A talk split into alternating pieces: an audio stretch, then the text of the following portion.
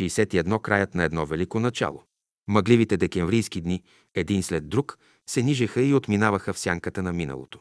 Тези къси дни, когато слънцето много рядко показваше своя лъчезарен образ, за братството бяха напоени с чувства на едно велико страдание. Слънцето наближаваше да влезе в знака Козирог, знак на високата планина, на усамотението, върха на най-висшата философия, знак на чистотата, на самообладанието и търпението. Така го наричаха древните астролози. В електромагнитното поле на този зодиакален знак душата влиза навътре в себе си, в своята светая светих, където душата почерпва нови сили от дълбоките извори на живота, подобно на Слънцето, което започва своя възходящ път, приближава се към равноденствието на зодиакалния кръг. Всички братя и сестри, които така обичаха учителя, така трептяха да чуят неговото слово, което ги изваждаше от света на Мая, за да преминат безкрайните предели на уния вечни ценности, които излизаха от света на формите и влизаха в света на метапсихичното съзерцание. Учителят държеше последните си беседи. Като общувах с всички приятели, виждах, че в съзнанието им даже и за миг не идваше мисълта, че учителят ще напусне своето физическо тяло. Аз пазех дълбоко мълчание. Не смеех с никого да споделя тази мисъл, която би смутила душите на братята и сестрите. Учителят стана особен, като че ли неговата величествена осанка започна да потъмнява, като че ли неговият дух извличаше своя двойник от аурата на своето физическо тяло. Посещенията започнаха да стават редки. Той ставаше мълчалив и често затваряше своите очи. Сестра Савка, една от първите стенографки, непрекъснато беше около него. Приятелите обикаляха около неговата стая с една затаена мъка, която не можеше да се сподели. Спомням си, няколко дни преди заминаването му бях отишъл с двама мои приятели – Неделчо Попов и Асен Арнаудов.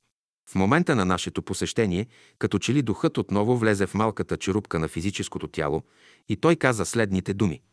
Какво е Бетовен? Какво е Исус? Какво е Дънов? Това са само фикции. Само Бог е вечен и безкраен. След изказването на тази дълбока мисъл, върху която няма да коментирам, той запя своята любима песен Аум с движение.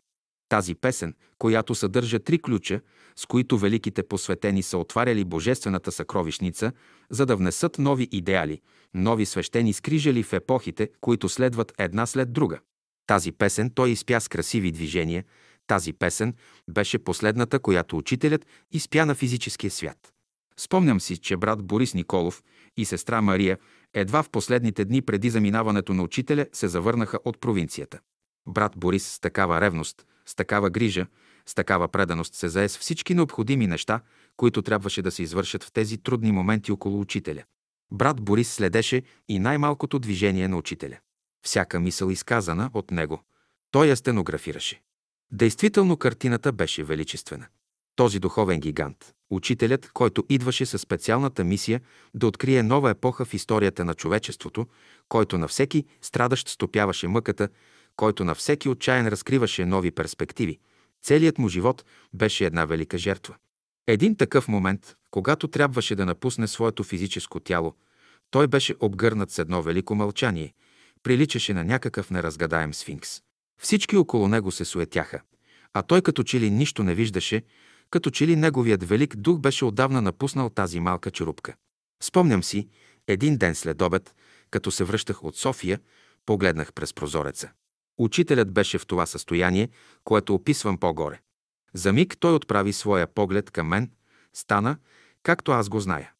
Със своята величествена осанка излезе на вратата и тихо прошепна на ухото ми методи.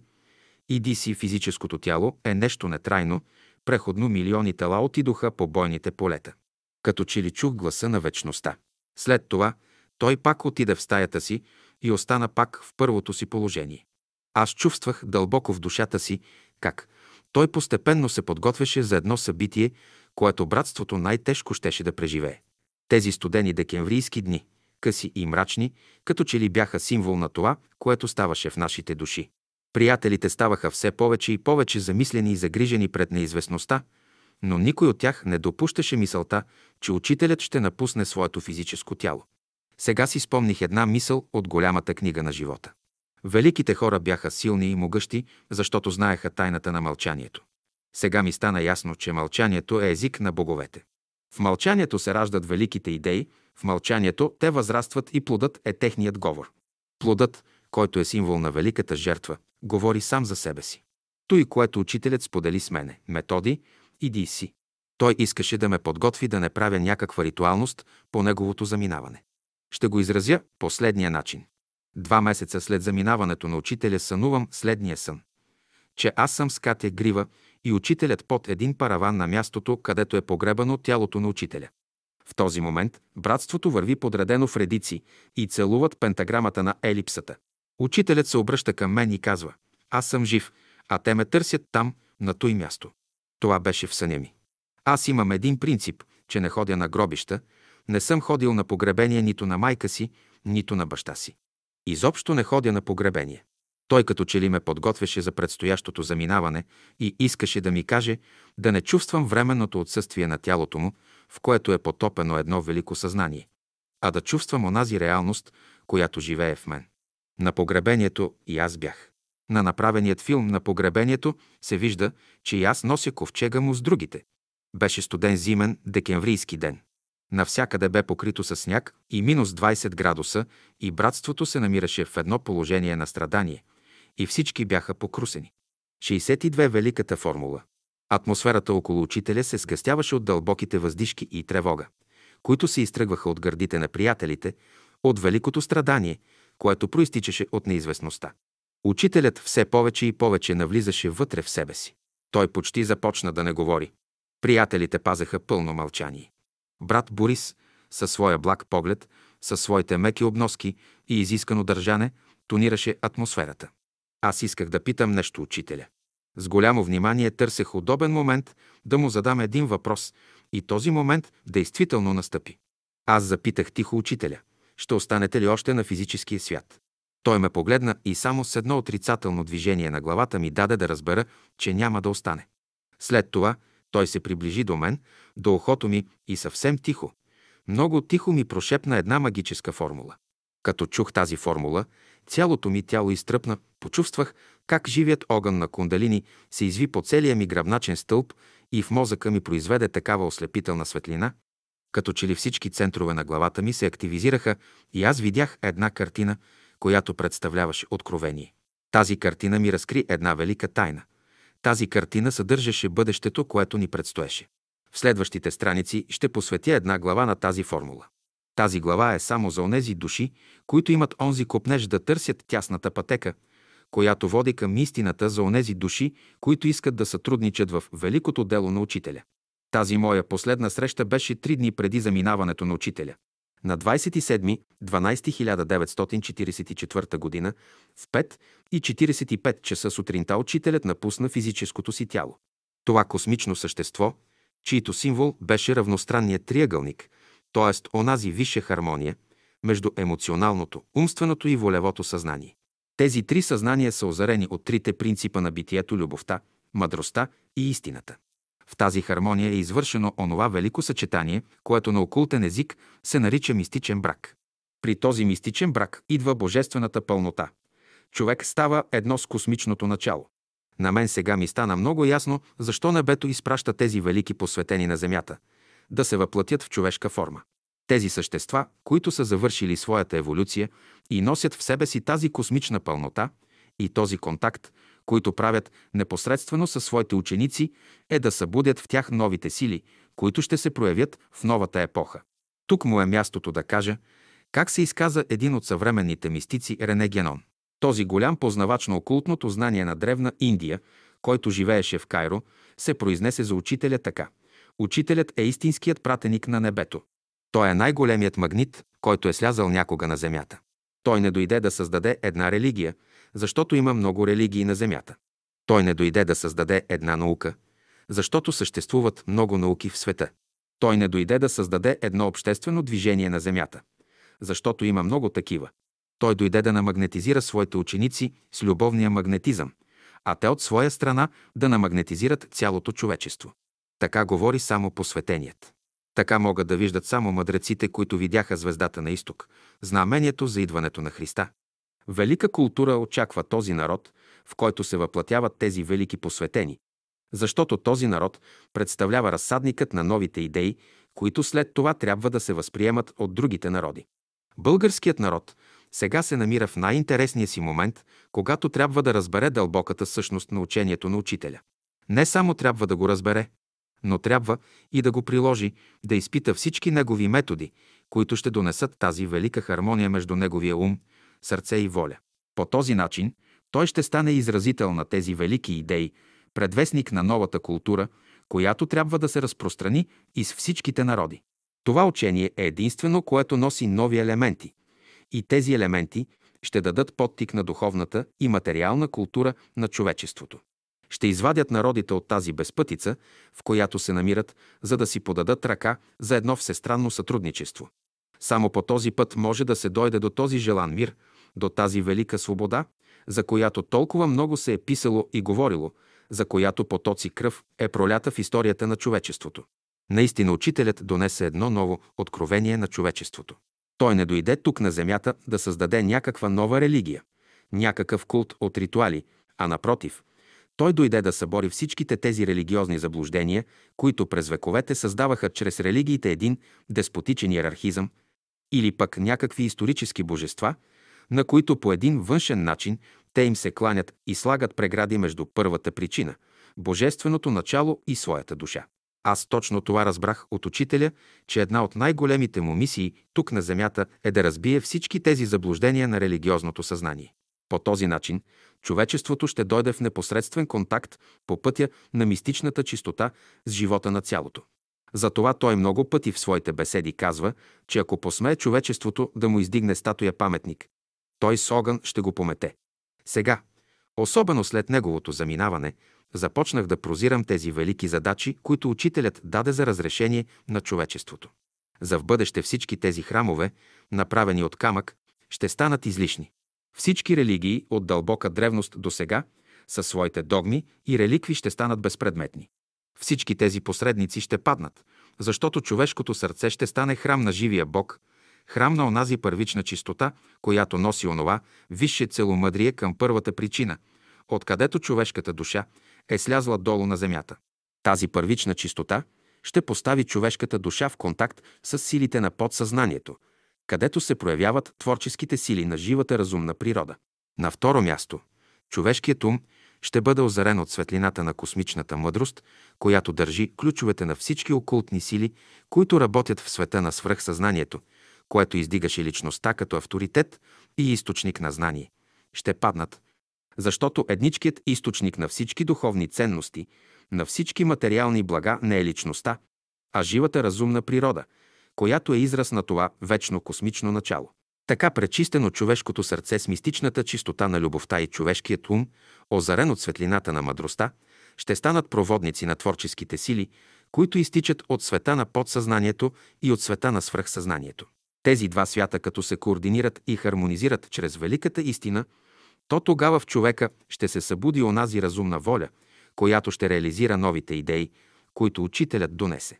Сега разбрах, че учителят не трябва да бъде търсен извън като някакъв обект, но да го чувстваме вътре, дълбоко в себе си, чрез чистотата на своето сърце, чрез светлината на своя ум и чрез силата на своята воля. Този именно акорд, който звучи дълбоко в нашата душа, ни поставя във връзка с пулса на живота, с ритъма на космичния свят. Тази висша хармония, която лъха от учителя в тези три действия в неговата школа, чрез тези три космични вълни на любовта, мъдростта и истината идват да възстановят както в индивида, така и в народа, да изправят малкия кармичен равностранен триъгълник, както и общочовешкия равностранен триъгълник, да зазвучат в хармонията на равностранния космичен триъгълник на учителя. Тези велики проблеми на бъдещето ще бъдат разработени чрез новата раса в астрокосмичната синтеза. Новата епоха е вече зачената, тя расте в отробата на времето и наближава момента, когато човечеството ще излезе от тъмния период на Кали-юга, за да влезе в новата култура на синовете Божии. Старият свят, със своите противоречия, с всичките си свои заблуждения, с всичките си кървави насилия ще бъде Тор, чрез който ще се наторят идейните семена на новата култура.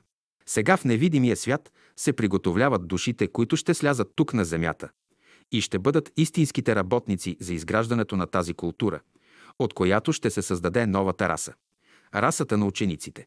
В следващата глава аз ще се опитам да очертая главните задачи на тази нова култура чрез формулата, която учителят тихо ми прошепна на ухото. Според учителя Агарта, това е ложата на бялото братство. Тази ложа не е на физическия свят. Тя е в по-висши измерения. Тя е свързана с енергиите и с живота на Слънцето. Тези енергии на Слънцето и силовото поле на бялата ложа се фокусират към Земята чрез върховете на планетата. Затова някога Бялото братство се е проектирало постепенно чрез спиралата на културите в различните народи. Но тази спирала се е закачвала по високите планини. Ние знаем, че бялата раса в своето историческо развитие е преминала до сега през пет култури – индуската, персийската, египетско, асирийската, вавилонската, еврейско, гръко, римската и сегашната западно, европейска култура. Днес шестата раса се проектира да дойде в славянството от невидимия свят. При това движение на културите бялото братство и невидимият свят фокусират своите енергии чрез върховете. За петата култура тя е дошла до Монблан. Това е върхът, чрез който се възприемат вибрациите чрез космичното братство. Сега тази култура вече минава от петата раса към Русия. Но понеже България, според учителя, сега е в златния си век, тя е мястото, където ще се зараждат тези нови идеи чрез словото на учителя, което ще премине в следващия славянски народ – Русия. Защото той има много повече възможност да култивира големи придобивки в шестата раса. Тогава върхът Елбрус той ще бъде центърът. Днес центърът е Рила с връх Мусала. Според учените тя има еруптивен характер и съществува от 9 милиона години. Там никога не е имало вода. Учителят посочва как тези енергии слизат на Земята чрез дадени физически центрове. Той обяснява, че на времето в Египет, понеже не са имали планини, затова са направили пирамидите, за да приемат тези космически енергии за тяхната култура. Това е предисловие за великата формула, която учителят ми каза тихо на ухото. Ограничава и злото. Поощрява и доброто. Това е новият девиз и знанието, което ще се развие в шестата раса. Злото ще бъде ограничено. Няма да има тази органическа сила, както при инволюционния период на човечеството. Затова доброто по пътя на любовта ще ограничи злото. Това е втората мисъл на учителя. Аз бях написал една книга «Висшите максими на свободата». Сега ще ви ги загатна. Те са записани в надслов «Човек освободен чрез космическото съзнание». Първата максима. Ако се движиш в орбитата на една личност, на едно общество, на един народ, ти ще носиш тяхната карма. Ако държиш за цялото, ти ще бъдеш съработник за делото на учителя. Втора максима. Ако търпиш злото, ти си съучастник с него. Ако действаш на злото с зло, то ще те направи слуга и роб. Ако действаш на злото чрез любовта, то злото ще стане слуга на доброто. Тук именно се съдържа тази формула, която учителят ми прошепна на ухото. Трета максима. Злото е една космическа сила. Ако не признаеш това, няма да имаш мир в душата си. И след той да си изясни човек какво значи злото, трябва да се отграничи от греха. Грехът – това е отклонение от природните закони. Четвърта максима.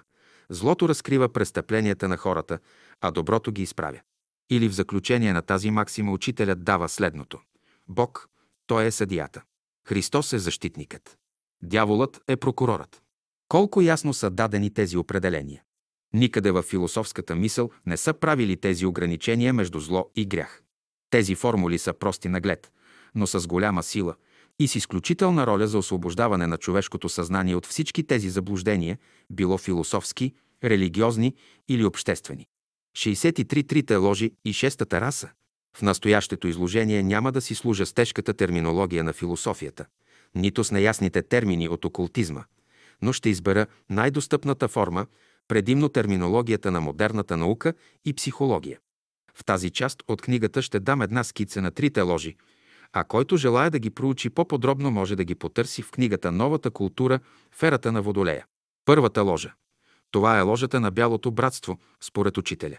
Нейното седалище е на Слънцето. Втората ложа, или ложата на лявото посвещение, се намира по планетите. Третата ложа на космичното братство, която направлява действията на двете първи ложи, седалището и се намира на звездата на звездите или Слънцето на Слънцата, Алфиола, където е нейният център, който учителят ни го откри. Тук специално ще се спрем върху методите на трите ложи. Ложите на Бялото братство и лявото посвещение датират от незапомнени времена. Адептите на лявото посвещение държат душите на хората в своята власт чрез техните слабости и пороци, чрез отрицателните качества на техния характер и обратно. Адептите на бялото братство държат сметка за положителните качества и черти на характерите на душите и като ги поощряват, направляват душите към усъвършенстване и освобождение. Фигуративно можем да изразим мисията на двете ложи последния начин. Бялата ложа действа чрез атмосферата на мира и слънчевата светлина. Тя сее семената на доброто, възраства ги, докато дадат зрели и сочни плодове. Ложата на лявото посвещение действа по пътя на ерупцията, както вулканите и земетресенията, или съвременните атомни бомби, с които си служи съвременното човечеството. Космичното братство в интереса на еволюцията, която държи съдбата не само на народите и човечеството, но и на другите природни царства, използва енергиите и на двете ложи. Те са живите инструменти и те са двете велики противоположности, чрез които се строи животът. До сега ложата на лявото посвещение е имала надмощие, особено при инволюционните периоди. Според окултизмът нашата епоха се намира в седмата манвантара на инволюционния цикъл. В тази манвантара са се въплатили на Земята 10 учители. Деветият учител, който поставя основните зародиши на възходящия еволюционен цикъл на човечеството, беше Исус Христос. А десетият, който ще дойде да въдвори правдата и справедливостта в света и да даде началото на новата култура, чрез която ще се въплатят душите на шестата раса или душите на синовете Божии. Това е учителят Баин Садуно. При инволюционните периоди учителите, които са слизали на земята до Христос, са били от човешката еволюция, а Христос и учителят идват извън човешката еволюция. Те изразяват самата космична реалност. Преди Христа законът гласете така – око за око, зъб за зъб. Това беше първият завет. При Христа нравствената максима беше – обичай врага си и не противи се злому. Това е вторият завет. При учителят нравствената максима е злото ще стане слуга на доброто.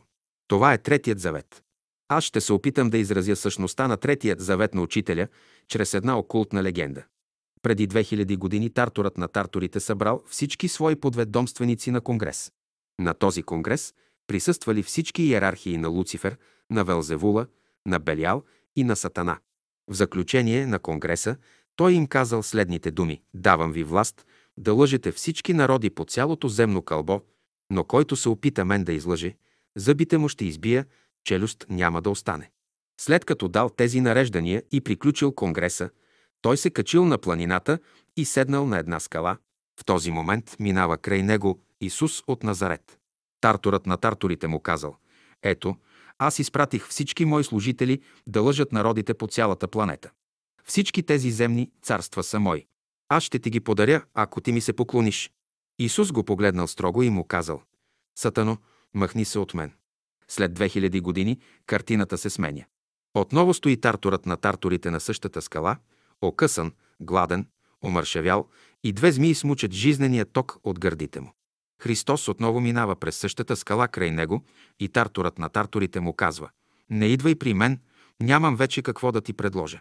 Тези, които изпратих между народите, и мен излъгаха. Христос му казва, аз ще ти извадя змиите от гърдите, ще те нахраня, ще те облека, обаче ти ще дойдеш с мен, да отидем сред всичките народи, да демаскираме лъжата, която ти от 2000 години чрез своите слуги разнесе по целия свят. Тази легенда крие една велика тайна. Действително тя изразява състоянието на 20-то столетие, което се явява като граница между две епохи. Ние виждаме какви дълбоки раздвижвания има във всички области на живота. На лице са големи международни конфликти, остри социални противоречия, голяма духовна нищета, войни и разрушения, военни разточителства. Първата световна война беше развръзката на националната карма. Втората световна война откри големите язви на социалната карма. Тук няма да се спираме на разните материални и културни разрушения, които настъпиха в народите. Днес повика за мир е един от най-силните стимули за предотвратяване на Третата световна война, която заплашва да разруши и с основи цялата съвременна цивилизация. Чрез великата идея за мир само може да се разреши назрялата расова карма. Положението на 20-то столетие е аналогично с края на атлантската култура. Именно в този момент сме, когато наближава краят на тъмния век на човечеството, периода на Кали-юга. Както подчертахме по-горе, космичното братство в този период на Кали-юга е изпратило три вълни. Първата вълна, чрез Моисея, Културата на Овена, която донесе закона. Втората вълна – епохата на сина човечески, епохата на жертвата, която се символизира от знака на риби и най-после третата – на духът святи, епохата на водолей, която възвестява учителят. Симптомите, които писанието така определя са Народ ще се повдигне срещу народ, земетръси на много места. Много лъжепророци ще възникнат, за да съблазнят много хора. Голямо сражение си дават двете сили – омразата и любовта. Това сражение ще определи съдбата на човечеството за хилядолетие. При тази епоха ще има смяна на ръководещите фактори и обществени сили. Шестата раса в еволюционния път на човечеството ще разреши един дълбок и основен проблем – мъжкият принцип, умът, който при слизането в материята е ръководил историята на човечеството. Тогава е имал в тези култури първостепенна роля. Но при възходящото движение, при втората половина на еволюционните мавантари, мъжкият принцип трябва да отстъпи своето място на женския принцип, на сърцето, на любовта, понеже човешките души тръгват към сферите на по-рядката материя, чието вибрации ще внесат едно омекотяване на характера на човека. Инволюционните периоди се характеризират като борби, войни, стълкновения и кървави насилия, докато при еволюционния период културите ще се развиват под знака на духовното опознаване, културите ще бъдат изграждани чрез взаимопомощ и сътрудничество. Тези големи задачи ще се разрешат чрез новата раса – расата на учениците или расата на синовете Божии. Учителят откри своята школа в този малък народ, за да разкрие новите методи, чрез които ще се преустрои живота на индивидите, обществата и народите в по-съвършени форми. Доброто ще бъде главният двигател и критерий. То ще вземе надмощие над злото. Изграждането на новите форми на живота подразбира едно по-високо и по-просветено отношение към разумната природа. Любовта ще действа чрез новите творчески сили, които ще се проявят в човешката душа. Учителят характеризираше това положение при новата раса последния начин. Човечеството е минало през подсъзнателния и съзнателния живот. Сега то развива самосъзнанието. Постепенно хората ще влязат в съприкосновение с един свръхсъзнателен живот, който обединява подсъзнанието, съзнанието и самосъзнанието. Свръхсъзнанието ще даде направление на човешката еволюция при въдворяването на тази висша хармония в човешката природа. Човек ще стане господар на разрушителните сили вътре в себе си. Ще ги тласне към едно творчество, както в полето на духовната култура, в науката и изкуството, а така също и в полето на материалната култура. Учителят казва, епохата, през която сега човечеството минава, изисква от всички да въдворят братството между народите, да хвърлят оръжието от ръцете си. Аз съм против сегашното оръжие. Защо? Защото има други сили, с които може да се воюва. Страшно е да се хвърлят гранати и бомби и да се чупят ръцете, краката и главите на хората. За в бъдеще всички ще се побратимят, ще образуват светящата раса на любовта. Тогава свещеният пламък на истинския живот ще се изяви във всичката си красота. Животът ще се изяви не в своите сенки, а в своята същина. Само когато се пробуди космичното съзнание в човека, той влиза в тесния път на ученика. И в този път ще разбере, че всички светове и слънца са училища, университети на природата, където се учат съществата от целокупната човешка раса, от която хората на Земята са само една малка част – като схваща своя космичен път и своето отношение към космичното човечество. Човек посреща смело изпитанията на Земята, изучава всичко, черпи ценни познания и жив опит, какви велики перспективи, какви необятни възможности очакват човека в епохата на шестата раса. В човека на шестата раса ще се появи едно ново качество – ясновиждането. Той ще влезе в досек с метапсихичните области на битието, вътрешните радиостанции на човека ще заработят и ще доловят по-фините вибрации на природата.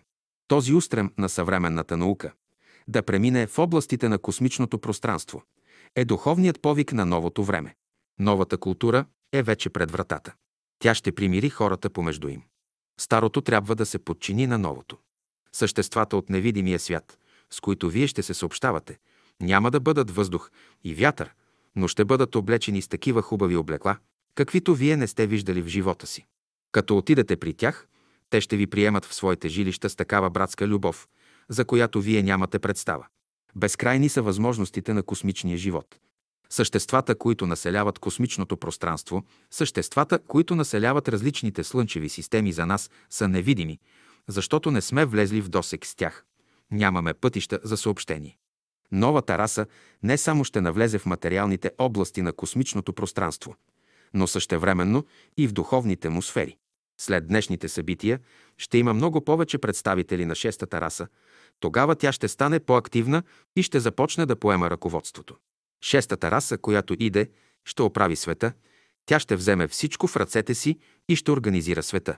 В шестата раса ще бъде изключено всяко насилие. От друга страна ще дойдат важни научни постижения. Новата култура ще бъде една бездимна култура.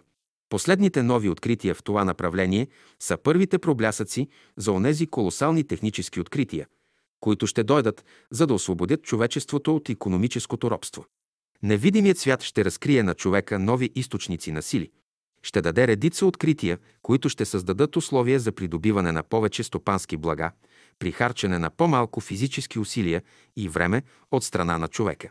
По този начин стопанските блага ще станат достояние на всеки индивид, както свободните блага.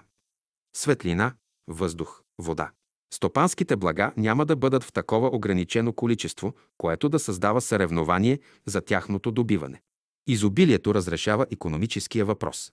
По този начин ще могат да се разбият уния вековни внушения, че човек не е осигурен за утрешния ден по отношение на благата, необходими за неговото съществуване. Днес човек се смята осигурен по отношение на светлината, въздуха и водата, които в стопанската политика са наречени свободни блага. Остава и по отношение на стопанските блага, при чието създаване взима известно участие човешката воля, човек да бъде също така осигурен. Това е именно една от важните задачи на новата култура, която ще даде разрешение на този въпрос. Физическият труд е бил мъчение за миналите раси, като едно отклонение от божествения ред. В шестата раса мъчението и трудът ще бъдат заменени с работата, която вече подразбира хармонично съчетание на мисълта, чувството и волята. При работата човек ще съчетае духовното с материалното, като материалното ще бъде слуга и помощник на духовното, а не както в миналото, материалното да господства и да ограничава духовното, да спира правилното негово изявление. По този повод учителят казва Всеки ще има нужда да работи за материалните блага само по два часа на ден, а всичкото останало време ще бъде употребено за нуждите на духа. Ако на Земята всички работят, ще се падне на човека всеки ден по 2-3 часа физически труд. Ще остане достатъчно свободно време за изкуство, наука и пере. И такава култура ще настане на Земята. Съвременните народи работят много, с малки придобивки, а им трябва само 2 часа, за да си изкарат прехраната. Всичкото време на човека днес отива за физическия труд и не му остава време за нищо друго. Още в 1919 година. Учителят каза, че след 1945 година ще дойде религията на труда, която ще измени външните форми на живота. Тя ще направи първите опити за разрешение на економическото, стопанското неравенство между хората. После ще дойде, казва учителят, религията на живота, на любовта, която ще внесе съдържание. Тя ще създаде висшите форми на стопанския строй и ще влее в тях ново съдържание. Докато живеят в религията на труда, хората все още ще се карат, ще се бият, но влязат ли в учението на живота, всичко това ще изчезне. При новата култура човечеството ще тръгне в пътя на посвещението. Чрез посвещението душата на човека ще влезе във връзка с силите на живата разумна природа. Човек ще обладава органическото знание и посредством него той ще влиза в различните сфери на космоса. Това влизане в космоса не е нищо друго, освен проектиране на вътрешния му свят – микрокосмоса. Всички емоционални качества, интелектуални способности и волеви сили ще направят контакт с първичните космични центрове, на които те са проекции в човека. Всички хора, според учителя, могат да се съберат в един организъм. Този организъм представлява космичния човек, или, както са го наричали Адам Кадмон, в когото нищо не умира, но всичко се изменя. Той взема грижата за всички същества, които съставляват неговия организъм. Всички тези обширни области на великото знание ще бъдат проучени и разработени през различните култури на новата раса. Шестата раса, според учителя, ще трае 365 000 години. Тази раса ще бъде раса на доброто, на любовта и красотата. 64 Любомир Лулчев. Това е една личност, за която е говорено най-много, писано най-много, слушано е за него най-много и е забулено в тайна. Ето, вече 30 години, от 1944 година до 1974 година, продължава да се пише за него. Просто не могат да не говорят за тази личност, понеже комунистите се свързаха с него, като го убиха. А пък един мой познат каза следното. Не смея да мисля за него, а камо ли да говоря за него, за да не пострадам. Този въпрос е от капитално значение за една личност, която е играла роля в школата. Още в самото начало, когато говорих за котвата и след като я направих, виждам, че Любомир Лулчев около нея прави елипса. Той беше във военна униформа, с чин полковник. В мене тогава настъпи една голяма реакция, понеже аз по природа съм антивоенен. Това още като дете ми се е вгнездило в подсъзнанието, защото в Балканската война аз видях един човек, който избиваше турците, военнопленници. Аз толкова много се възмутих и се потресох от гледката, и когато винаги става въпрос за насилие, за кърваво насилие, аз съм най-големият противник. И когато видях, че този човек, униформен офицер, прави скирка елипса около моята котва, в мене настана един смут и аз отидох при учителя с един гняв. Учителю, защо му позволявате на него да чертая около тази котва, когато тя е символ на най-великото нещо в живота? Учителят ми каза тихо. Не го критикувай, това е кучето, което ще пази котвата. Това ме силно впечатли. После видях как учителят взе ножа на Лулчев, с който работеше и го наточи със своят нож. Просто видях, че учителят го намагнетизира. Той режеше с нож чимовете, правеше ги на квадрати и после ги донасеше и с чимовете очертаваше елипсата. Учителят му взе ножа, извади своя и го наточи. Вие сте виждали как се точат два ножа. Единият точи другия. Той беше за мен един символ, че учителят му отваря вратата към света. И от този момент Лулчев доби една сила и започна да писателства и тръгна да върви по обществената стълба нагоре, да стигна до двореца. Започна връзката му с двореца. Той имаше задача да бъде стража около школата, за да може учителят да свърши своята работа незабелязано и несмущаван от външния свят. Тогава разбрах ролята на кучето, което ще пази котвата, т.е. школата. За мен Любомир Лулчев като характер имаше своите положителни качества и свои слабости. Едно. Той беше справедлив и безкористен човек. За мен безкористието е нещо много важно. Той не беше материално заинтересован в своите действия и не се облагодетелстваше от своите връзки и познанства. Две. Но за сметка на това имаше едно страхотно щеславие, с което искаше той да блесне, той да бъде двигателят, той да бъде центъра и да се чувства, че той движи известни неща. Три. Той се подчиняваше на авторитета на учителя, но от друга страна искаше да подчинява другите на себе си. И той имаше сила за това и умееше да го прави. Четири. Той беше образувал една група, която я наричаше Упанишади – известни екзалтирани девойки и младежи. Упанишади – това е една книга, която е излязла от времето на древно, индийската философия. И по този повод той и тури това име. Сега около него имаше една писателка, Невена Неделчева, която дойде като момиче на изгрева. Завърши педагогика, стана учителка и писателка. Тя за него стана като че ли вдъхновение. Тя отначало беше едно същество мълчаливо и скрито. Интересно същество. И външният ти вид беше приятна и красива. Тя се въртеше около него. За да се изяснят някои неща, трябва да кажа няколко думи за нея. Напоследък бяхме на лагер на Рила и се заговорих с нея. Всички бяха резервирани към нея, страняха от нея, защото знаеха, че е била приятелка на Лулчев, че е най-голямата му привърженичка и смятаха, че е обсебена от Лулчев. И това много я потискаше в нашите среди. Защото смятаха, че тя е обсебена и че е станала инструмент на Лулчев, който отдавна го няма, но духът му е бил в нея. Доколкото това е така, това е съвсем друг въпрос. Тогава тя ми направи една изповед на Рила. Веднъж, когато била при учителя през 1943 година, учителят ти казал следното. Тези опанишади не вървят в прав път. И пътя, по който вървят, ще ги заведе в батака. А това значи в мътната, кална вода и тиня, от която излизане няма. После учителят ти казал още, ако не си замине Лулчев, ще настъпи голямо разцепление в братството. Тези изявления говореха, че тя беше дошла до едно прозрение а тази кал, която я хвърляха върху нея, не е справедливо. Обвиняваха я, че е обсебена от Лулчев и че работи за него. Възможно е да е било така тогава на времето, през време на учителя. Но 30 години след това тя беше прозрела някои неща. Беше си разчистила сама пътя. Лулчев беше много привързан към мен. В един период аз се бях привързал много към учителя и се движех само около него. Поради тази близост бях развил много големи психически сили. И само като се концентрирам към някого, можех да му кажа някои пророчества. Лулчев идваше и ме питаше къде е учителят. Аз се съсредоточавах и веднага му казвах къде се намира. Лулчев отиваше там и учителят беше на посоченото място. Той се удивляваше много. По този повод имаше респект към мене и едно много хубаво отношение към мене.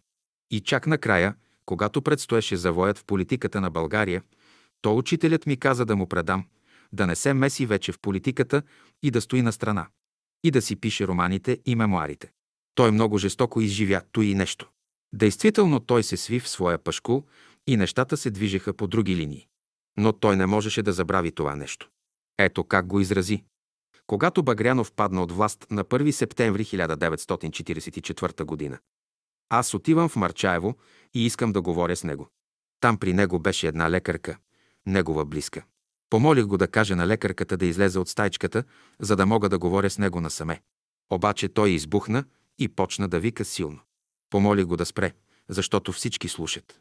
Той продължаваше да вика и от него излезнаха тъмни сили, бури и ветрове. Крещеше, ти и учителят излъгахте Багрянов. Разбира се, това го посрещнах с изненада и много остро реагирах спонтанно, което не беше осъзнато от мен. Казах му направо. Не говори така, защото тази глава на раменете ти няма да остане. И като казах това нещо, аз изтръпнах. За мен беше един трагичен момент. Отидох веднага и казах на учителя, учителю, аз казах Еди, какво си на Лулчев? Ако това е един кърмичен възел, и аз съм го прочел от Акашевите записи, добре. Но ако са засегнати моите лични чувства и съм го казал, то, моля ви, неутрализирайте тази мисъл. Защото аз не искам да проектирам тази мисъл на един човек, който имаше толкова хубаво отношение към мене и който винаги беше готов да ми помогне. Учителят нищо не каза. Но на другия ден учителят ме извика, Лулчев дойде при мене, падна на колене и се моли за прошка. Каза ми, че умрелият цар Борис го е обсебил и за това така постъпил към теб. И аз му казах, че ще уредя въпроса. Зато и ти към него не дей да имаш друго отношение. И не се мина известно време. Лулчев изпращаше от Марчаево към София една своя братовчетка. Видя ме дойде, здрави са се и ме разцелува. Не дей се сърди, учителят ми каза всичко. Така се ликвидира този конфликт между него и мене. Но накрая пророчеството ми се сбъдна. Главата му наистина падна. Когато бях в Полша, около 6 години, бях малко ориентиран, но ми писаха, че са станали известни смущения в братството, които се дължели на Лулчев. Тогава става един инцидент – побоят срещу учителя през 1936 година. Това нещо го научих, след като се върнах в България. Тогава ми дадоха да прочета една беседа на учителя, която е държал по него време и разбрах какво предметно учение е дал на учениците. В тази беседа се казва един адепт праща един свой ученик при един военен да му удари един плесник, но военният му удря два плесника. След той го праща при един брамин, за да го удари. Ударя го, но браминът вдига ръка да го удари, но не го удря. Не му връща плесницата. Праща го това при учителя на Бялото братство, за да го удари, но той стои спокоен, абсолютно нищо не реагира. Тук учителят дава методите как постъпват адептите на различните школи. А тук на изгрева по боят, който беше станал, той бе инсцениран, нагласен от двореца, за да се докаже на Лулчев, а и на другите, че Петър Дънов няма никакви окултни сили. И когато става този двубой, учителят ги разпръсва всички и остава сам. Учителят е очаквал този момент, макар че след това става голямо смущение в братството. Но с този акт дворецът си подписва сам присъдата. Всичко беше изметено от комунистите след като дойдоха на власт след 9 септември 1944 година. Всичката тази сган, която тровеше цялата политическа атмосфера на България заради своите политически цели и кариера изчезна от България. А и Лулчев имаше вина за този побой. Предстояли големи политически размествания и учителят казал на Лулчев да не се слага Цанков за министър-председател. Той го предал на царя, но едновременно се похвалил тук и там, разчуло се и тогава решили да си отмъстят на Дънов. Веднъж на поляната след беседа Лулчев събира своята група от опани шедите и им говори. Говори им и обяснява какво е искал да каже учителят в беседата си. Учителят погледнал групата и казал «Това змийско гнездо ще се разтури». И след време се разтури. Но дойдоха хора отвън и те го разтуриха, като убиха главната змия. Веднъж седим с учителя на изгрева и виждаме, че Лулчев бие един от своите последователи от опанишадите. Това бе Йордан шофьора. Учителят го посочи. Виж как той постъпва с него. Но много по-жестоко външният свят ще постъпи с него. Така и стана. Осъдиха го и го убиха. Виждах как мъдреца най-малките факти, които стават, посочваше как ще се проектират в бъдещето. Това вече не ме изненадваше, но ме очудваше. Лулчев е питал учителя за кармата си. Казал му, искаш ли да ликвидираш с кармата си този живот? Лулчев отговорил, искам. Тога с този живот ще го жертваш. И наистина, когато той се раздели с мене в обществената безопасност, на прощаване ми каза, аз този живот ще го жертвам. Ако трябва да бъдем справедливи, ние не можем да отречем нещата, които стават вътре в природата. И злото има своята мисия. Учителят казва, и злото работи за доброто. То приготовлява пътя на доброто. То тори почвата, за да се посадят семената на доброто, затова ние не трябва да имаме тази омраза към злото. Трябва да имаме погледа на мъдреца, за да си изясняваме нещата. Ето, аз ще ви кажа една формула, която ми каза учителят тогава. Всичкото, което се случва в живота, се преобръща за добро. Тази формула на космическото братство е много важна. Когато понякога мислим, че постъпките на известни хора към нас не са нищо друго, освен зло, то накрая излиза, че те са за добро. Пример. Ако вървиш и пред тебе има една бездна, и ако паднеш в нея, от тебе нищо няма да остане. Но ако преди да паднеш в бездната си щупиш крака, то ти няма да паднеш в нея. Значи те спасяват от голямото зло, като природата ти дава по-малкото зло, за да те предпази от по-голямото зло. Затова нещата трябва добре да се прецизират, оглеждат и преценяват. Поради тези причини много хора в братството имаха голямо ожесточение срещу Лулчев. Лулчев имаше положителни качества, които учителят ги използваше, за да върши своята работа. Само учителят можеше да работи с тези сили на доброто и злото като космически сили. Само космическият учител може да ги управлява. Много хора от братството бяха фокус на тези сили. Тези сили имат свои проекции. Те обикновено се фокусираха върху някои хора, те тръгваха и изпълняваха, свършваха своята роля и след това биваха освобождавани от това задължение.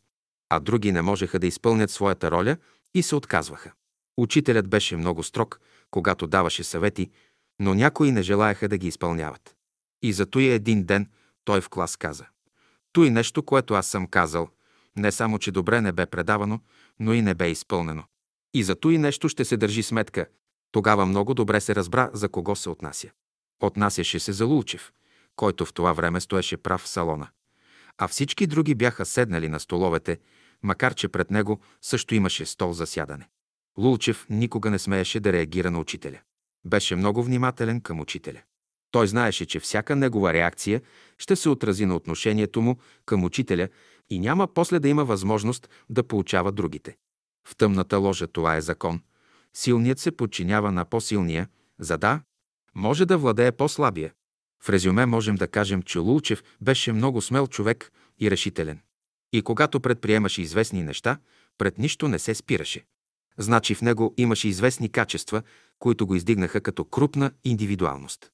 Пък имаше известни недостатъци, което е напълно естествено. Високите върхове граничат с големите бездни.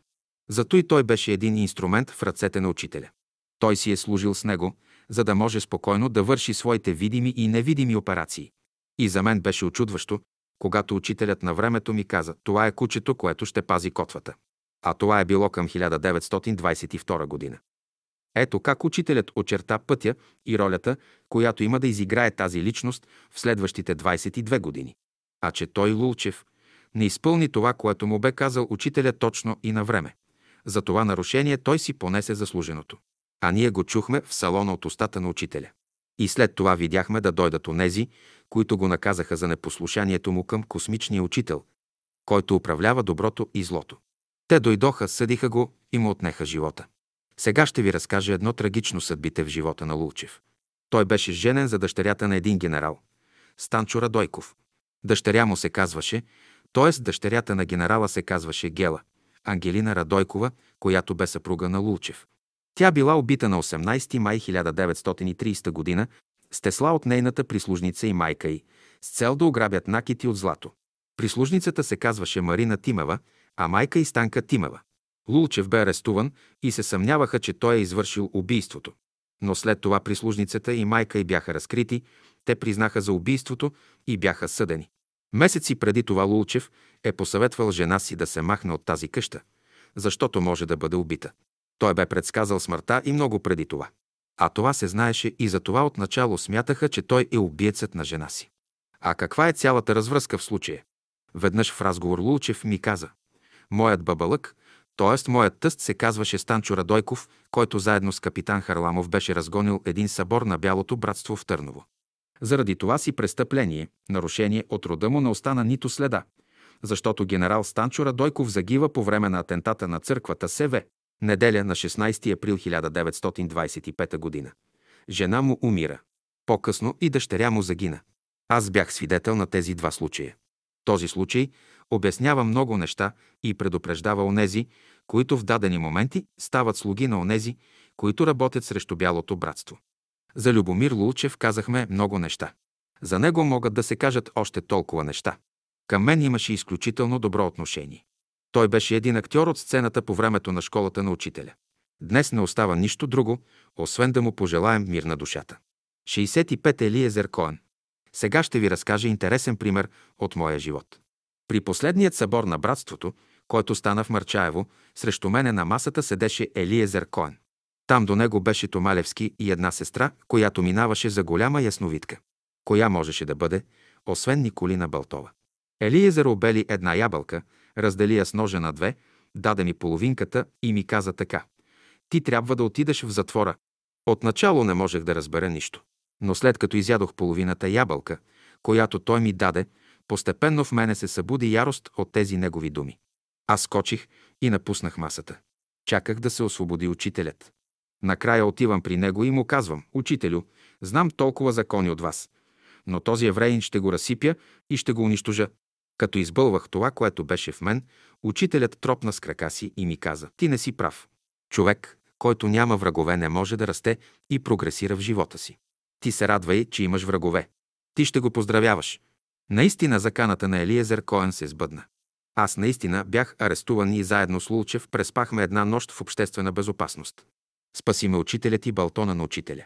Елиезер по-късно се опълчи против изгрева, братството и учителя. Всички го намразиха. На всички правеше силно впечатление, че единствено аз го поздравявах. Тогас разбрах каква динамична сила има този закон. Дори учителят ми каза още – има светии, които търсят начин как някой да дойде от черните адепти, та да ги обиди, оскърби и унижи, за да им дадат материали за работа, за да могат да превърнат злото в добро. Ето така учителят даде този велик закон. Да искаш да простиш и да искаш извинение на тези, които си обидил, е нещо велико. Но да простиш на тези, които са те обидили, е нещо по-велико. Зато и Христа даде този закон. Боже, прости им, те не знаят какво вършат.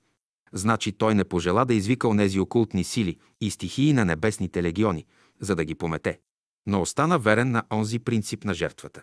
Зато и разликата между тъмната и бялата ложа е следната. При бялата ложа водачът винаги се жертва, за да живее в душите на хората. Всички учители са били избити и Буда, и Орфей, и Христа. Само учителят вече, който стои над доброто и над злото, той не попадна под този закон. Ние бяхме свидетели как той си замина напълно естествено. При черната ложа е обратното. Водачът живее и се избиват милиони хора заради него. Той и физически живее. Когато четох мемуарите на Наполеон, когато е бил на заточение на остров Елба, той идва до едно велико просветление и казва на един от своите приближени графове, който го е записал в спомените си. Действително Исус Христос не беше от този свят. А ние, Цезар, Александър Македонски и аз създаваме империи, които пропадат, а неговото царство не пропада, защото почива на закона на любовта. Значи този гигант, Наполеон, идва до едно прозрение. Той е адепт.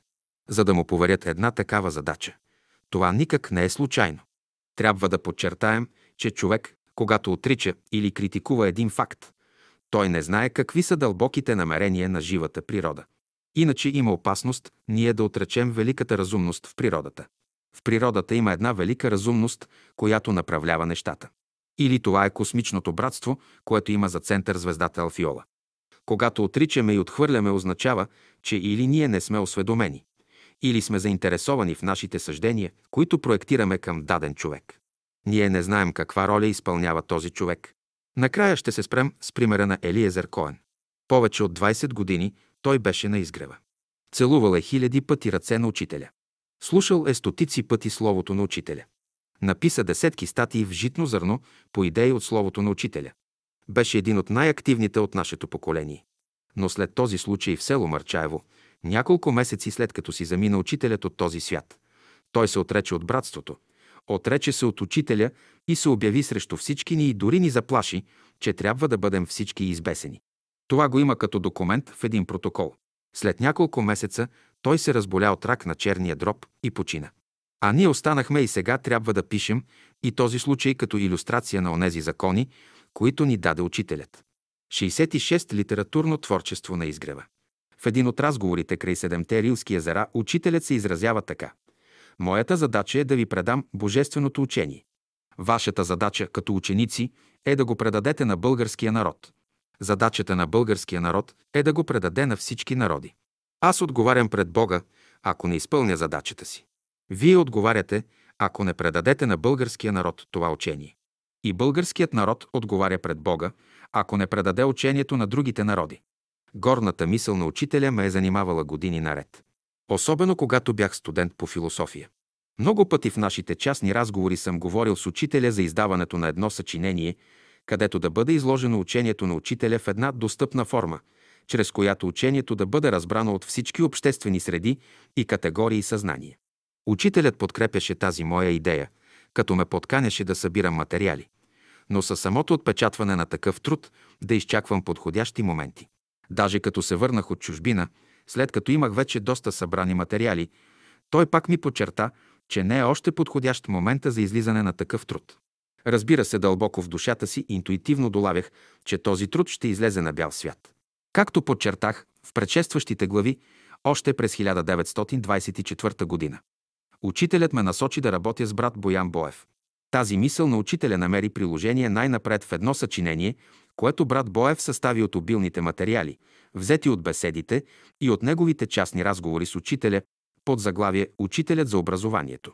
При издаването на това съчинение аз взех живо участие, даже по внушение на учителя написах един предговор на книгата, в който учителят също взе участие. През 1924 година. Боян Боев беше дошъл за събора и макар, че аз познавах неговите статии в Всемирна летопис, но не го познавах лично. Запознах се с него и тогава учителят ми обърна внимание, че в бъдеще ще работя с него. Боян беше събрал всички материали, които ги беше писал и бяха разхвърлени по различни списания, особено в Всемирна летопис. Като ги събра, аз видях, че от тях може да излезе едно крупно съчинение. Отидох при учителя и го помолих да ми съдейства. Той извика Боян и мен на един разговор. Този разговор ми направи колосално впечатление. Видях тази широта на учителя, тази дълбочина и перспективност на бъдещето. Той буквално го каза така. Бояне, няма да пишеш в тази книга думите Бог и Господ. Това са понятия, които са малко изтъркани. Ти ще пишеш за първата причина, за космичното начало и въобще ще избягваш тези думи Бог и Господ, защото няма да я четат интелектуалците и учителите. А тази книга е предназначена за учителите. Той го запомних. После ни каза да не ходим с този материал при Сава Калименов, който имаше печатница, защото щяла да излезе като някаква брошура. Понеже това издателство нито форма може да предаде, нито да я отпечата както трябва. Учителят възложи на Неделчо Попов и на мен да я издадем и да намерим художник за корицата. Учителят ме накара да напише един предговор за тази книга. Сега искам да разкажа за този предговор. Спомням си, че една вечер отидох при учителя да му прочета предговора на книгата, която той лично ме накара да напише. Става въпрос за книгата Учителят за образованието. След това ми каза, сега аз ще ти диктувам началото на предговора. Ще пишеш той, което аз ти казвам. И наистина началото на предговора и принципните неща са дадени от учителя, те не са сложени в кавички като негова реч, защото се случи следното. След като учителят ми продиктува началото на предговора, ми каза, методи, сега можеш да го публикуваш. Протестирах учителю, аз няма да се подпиша под този предговор, защото той не е мой, а ваш. Аз съм дал техническата част на предговора, а другото е от вас. Методи, слушай какво ще ти кажа. За тези твои рога и за този твой докторат са дадени много средства. Ти с тия рога и с твоя докторат трябва да отваряш пътя на учението. Тогава разбрах, че този митически доктор на философските науки, който е създаден, това е моя милост и че имам рога и дадена задача, да мога с тях да отварям пътя на учението. Думите на учителя нито ме обидиха, нито ме поласкаха. Затова не са поставени думите на учителя в кавички. Вие виждали ли сте животни с рога? Например, овен с рога, пръч с рога, бик с рога, изобщо самец с рога. Рогата му не са само за красота и мъжественост, но те му служат и за бой, за да си проправи пътя към самката, за да я оплоди и да се роди потомство. Ето такава беше ролята на тези мои рога, доктората.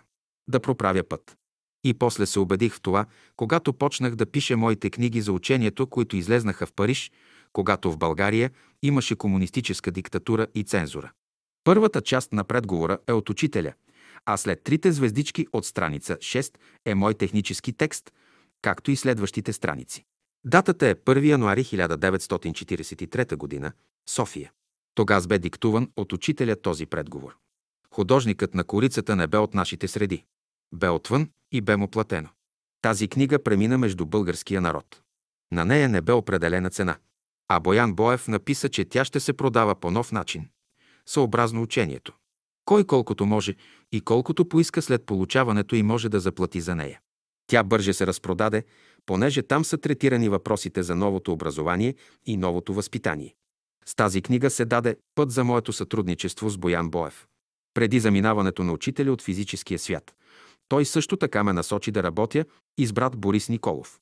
Тези двама братя, които със своята преданост към учителя и със своята ревност към прилагане и разпространение идеите на учителя, а също и под давлението на учителя, намерих като най-добри сътрудници за едно колективно творчество.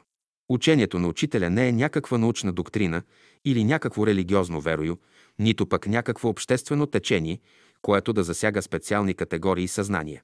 Напротив, то включва целокупния живот. Горните обстоятелства налагат при излизането на едно съчинение, което да даде една закръгленост на общия мироглед на учителя, да вземат участие в това съчинение няколко души, като по този начин ще се даде на целокупността на учението. Отидох и споделих с Боев. Интересно е съвпадението, което съществуваше между брат Боев и мен. Брат Боев също е мислил за подобно съчинение ред години, без да е споделял тази мисъл с други. Обясних си защо учителят ме възпираше, докато беше в физическото си тяло, да издадем подобно съчинение. Външната обстановка бе такава, че трябваше да се работи под знака на мълчанието, иначе книгата нямаше да излезе. През време на бомбардировките над София, ние отивахме и отсядахме с учителя в малкия дом на Мария и Борис. Той ми даваше да разбера, че с тези хора имам да върша една важна работа. Значи това не е само един моментен акт, но това е една подготовка от няколко години. Когато отивахме там, той все мен викаше, за да го придружавам. Беше създадена такава атмосфера, че с тези хора трябваше да работя.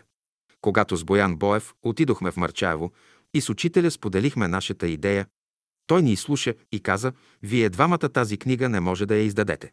Трябват ви още двама. Ние се спогледахме. Започнахме да изброяваме подред приятелите, които имаха перо на писатели. Учителят мълчи и не одобрява. След като изброихме всички, ние вдигнахме рамене безпомощни. Той само продума, рекох, повикайте Марийка и Борис. Ние се зарадвахме, отидохме при тях, споделихме идеята и поръчението на учителя. Започнахме да работим върху книгата, няколко месеца след заминаването на учителя. Това съчинение трябвало да бъде един колективен труд на четворката. Брат Боев, брат Борис Николов, сестра Мария Тодорова и аз.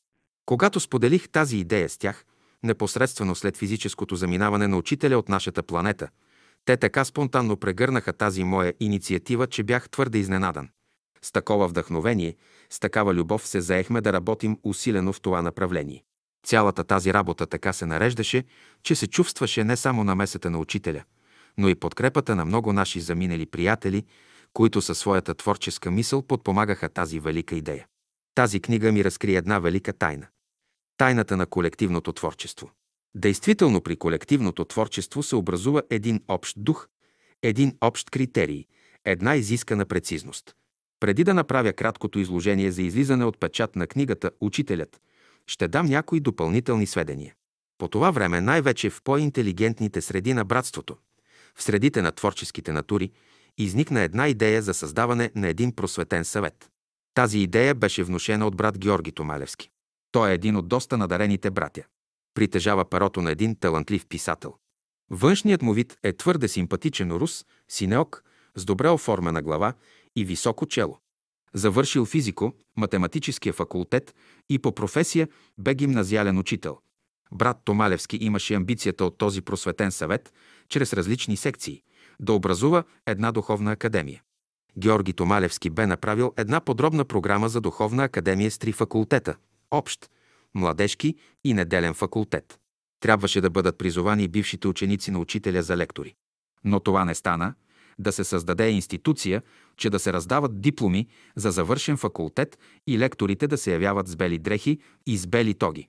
В миналото всички секти, които са се създавали, са имали за обект в дадени среди дадени съзнания и така са могли да се образуват кръжоци и академии на щейнеристи, теософи и така нататък. Когато се говори за учението на учителя, тези рамки не само са вредни и излишни, но са и пагубни. Християнството създаде иерархии и църква. Учителят по този случай каза, когато дойде Божественото, човек ще си бъде на мястото. Тогава петелът ще изпее най-хубавата си песен. Славят ще провъзгласи най-хубавата зора, то слънцето като блесне, ще огрее навсякъде първо върховете и после долините. Затова учението на учителя не може да върви по пътя на ограничението, защото то е като слънцето, което огрява всичко. Освояването на Словото ще става, като всеки сам си чете Словото, а общението между съидениците ще става чрез Словото. Когато един учител идва на земята, неговата мисъл е толкова могъща, че обгръща цялата земя. Тя действа върху аурата на земята. Всяка религия или философия има свое поле и своя банка в пространството, това е нейният агрегор. Когато една държава пропада, и нейният агрегор в пространството пропада. Щом една банка фалира и фирмата фалира. Затова, когато учителят дойде, той със словото си атакува агрегора на духовенството и църквата. След той той атакува агрегора на държавата, на нейните закони, които не са създадени съгласно висшата справедливост.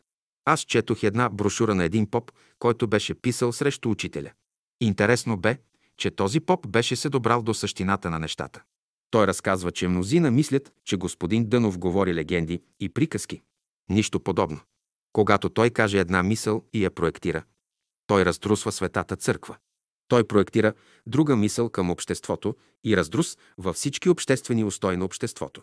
И като пример, попът дава една случка, когато той е присъствал на беседа на Дънов, който дал следния пример. Един учител се влюбил в една учителка в гимназията, написал любовно писмо и понеже го е било срам, го дал на един ученик да го занесе на учителката, но наместо в учителя, който е написал любовното писмо, учителката се влюбва в ученика, понеже всяка седмица той поднасял по едно такова любовно писмо. А на писмото нямало подател и учителката помислила, че писмото е написано от ученика. Какъв е изводът? Не ви трябват никакви посредници между любовта и човека. За какво говори господин Дънов? Говори за светата църква. Той не иска тя да бъде посредник между човешката душа и Бога. Той я отрича напълно. Ето така този поп беше видял ролята на господин Дънов. Ето така той по един негативен път се ползва от учението на учителя. Всичко, което става днес, е плод на могъщата мисъл на учителя. Тук не може да става въпрос за академия или институт. Това означава да се сложат лектори, преподаватели, доценти и професори, които да бъдат посредници между учението на учителя и човека. Това е изключено. Това учителят няма да позволи. Учителят бе казал, в древността посветените криеха знанието, защото много малко беше хляба в него. Днес Словото се излива преизобилно, както слънцето дава светлината си. То не може да се скрие, защото то действа върху душите на човека. На първо време аз не вземах участие в този съвет, защото исках да бъда свободен и осъществя онези инициативи, които лично съм споделял с учителя и той ги е одобрил. В този съвет влизаха много наши приятели, висшисти. Един от практическите двигатели в този съвет беше Неделчо Попов, който в последствие стана технически уредник на книгата «Учителят». Неделчо Попов, който работеше в държавната печатница, от дълги години познавах и го привлякох към себе си с мисълта, че той ще бъде действително един добър работник за делото, което в последствие се оправда. Този млад, енергичен момък, пълен с практически инициативи, създаде на изгрева една скромна печатница, която на времето изигра много важна роля при отпечатване беседите на учителя. Отпечатаха се повече от 50 тома от неиздадените беседи. Просветният съвет организира изнасянето на сказки, които трябваше да третират учението на учителя и неговото приложение. Аз също съм изнасял сказки по астрология. Неделчо Попов го познавам много отдавна като студент през 1924 година. Когато като студент по философия ходех в една вегетарианска гостилница да се храня. Виждах го там. Той беше ученик и бяха съученици с Тодор Живков в училището по графика. Още като го видях, направи ми впечатление неговата бърза съобразителност и разпоредителност. Той е роден в едно от красивите кътчета на родопите. Произхожда от скромно семейство, любознателен е, не е имал условие да учи висше образование, приели са го в графичното училище, но са го оценили, че действително може да върши работа. Дойде време да бъде назначен за главен оценител в държавната печатница. Това е една много важна длъжност в печатницата, която определя цената на изданията и какво да се печата. Беше отличен приятел. А Борис Николов му измисли този прякор гълъбът, защото от него лъхаше една невинност в погледа му. А имаше такава практичност, която водеше до важни резултати на физическия свят. Когато възприемаше дадена инициатива, той имаше необходимата постановка да я реализира до край. Ползваше се от голямото разположение на учителя. Неделчо винаги водеше учителя на концерти, както и ходеше на екскурзии с него. Имаше условия да бъде винаги до учителя. Той беше много популярен и имаше симпатиите на всички. Беше мек по характер и крайно общителен. Във въпросния съвет взимаха участие и брат Боев, и брат Борис Николов. Аз се отнасях твърде критично към дейността на този съвет, както и към неговия състав, който не обещаваше някакви големи резултати по отношение разпространението на учението. Отначало беседите се издаваха на много места. Отначало онези, които бяха заангажирани с печата, гледаха своите материални интереси и изгода и после учителят ги отстрани. Такъв беше примерът с Лазар Котев. Различието при печата на беседите се дължи на това, че нямаше подготвени хора. Аз бях направил следния опит. Аз бях подвързал беседите така, по три тома сряда, петък и неделя, както са изнасени по дати и години. По този начин може да се види през една седмица какво учителят е говорил. Да се види как слиза духа чрез Словото и се проявява в една седмица, т.е. в сряда, петък и неделя. По този начин аз направих 24 големи тома, като ги подвързах беседите така, както са излизали по седмици. Подвързах ги с кожена подвързия с златни букви. При направения обиск през 1957 година милицията ги взе всички. Сега ще слезнат много готови души от невидимия свят и ще вземат в ръцете си цялото учение. Слънчевите деви ще слезнат от Нептун. Синовете на мъдростта ще слезнат от Оран, а синовете на истината от Плутон. Ние нямаме представа от нашата слънчева система. Ние смятаме, че както живота на Земята е изразен, по същия начин трябва да е изразен и живота на другите планети. Това не е така. В природата също има закони, които не са вечни. Има някои, които въжат тук, но в други системи не въжат. Има определен план на небето и има същества, които го направляват. Учителят предава един пример как един човек убеждава един турчин в християнството. Този турчин възприел някои положителни страни от християнството. Но когато са му разказали за инквизицията, която избила 60 милиона човека в името на Христа, то този, който му проповядвал, помислил, че турчинът ще се откаже. Но за негова най-голяма изненада турчинът казал «Сега видях силата на учението». Въпреки всички тези мистификации, които са вършени и накрая учението не е загубило силата си, означава, че има нещо велико. Същото е и с учението на учителя. Той няма да го остави. Няма сила, която ще го спре. Учителят казва така. Аз за вашия личен живот един косъм от брадата си не давам, но за учението всичко е предвидено и вратите му са отворени навсякъде. При друг случай учителят казва Божественото е движение без реакции и съпротива. Всяко нещо, което има реакция, показва, че не е божествено. То не съдържа цялото, то е частично. То е едно отражение. Изводът е, че един просветен съвет не е фактора, който разпространява учението на учителя. Учението на учителя се разпространява чрез светлината, чрез виделината в духовния свят и чрез славата на Божествения свят. Една от главните творчески инициативи на Просветния съвет беше изнасянето на редица цикли от сказки в нашия салон, в които и аз взех живо участие. Но когато този съвет се опита да издаде нещо по-голямо, например някакъв труд за учението, се оказа крайно неподходящ за подобна задача. Един пример, който ще подчертае същата мисъл, е следният. Взе се инициатива за издаване на едно томче под заглавие «Новото човечество», съдържащо няколко беседи от учителя. Просветният съвет взе решение на това томче да се напише един предговор, колективно. След дълги дискусии и проекти, лицето, което предложи идеята за този предговор, първо се отказа от този предговор поради обстоятелството, че мъчно могат да се координират усилията на няколко души, вследствие липса на една идейна линия, която да ги обединява. Това бе Георги Томалевски. Този малък факт за лишен път ме убеди, че един голям апарат, какъвто представляваше просветния съвет, не може и не е подходящ за създаването на едно съчинение, особено по отношение излагане учението на учителя. Тайната на колективното творчество стои в това. Първо трябва да има една централна идея, която да ги обединява. Но тази идея в самата си същност трябва да бъде безспорна. Тя трябва да създава спонтанно във всички едно единомислие. Второ, не трябва да има абсолютно никакво съмнение, не само по отношение нейната същност, но и по отношение нейното приложение. Друго важно обстоятелство е да има едно ниво на интелигентност, която по своята характерност взаимно да се допълва. Участниците в колективното творчество трябва да притъпят до минимум личния елемент. Иначе висшите творчески енергии не могат да преминават през гъстата материя на личните амбиции и домогвания. 67. Как бе издадена книгата «Учителят»? При особени обстоятелства излезе тази книга. Тя може да има своите слабости. Технически и други. Но за българския народ е много ценна. Аз бях на мнение тя да бъде наситена повече със слово на учителя и тъй стана. На интелигентните казвам така.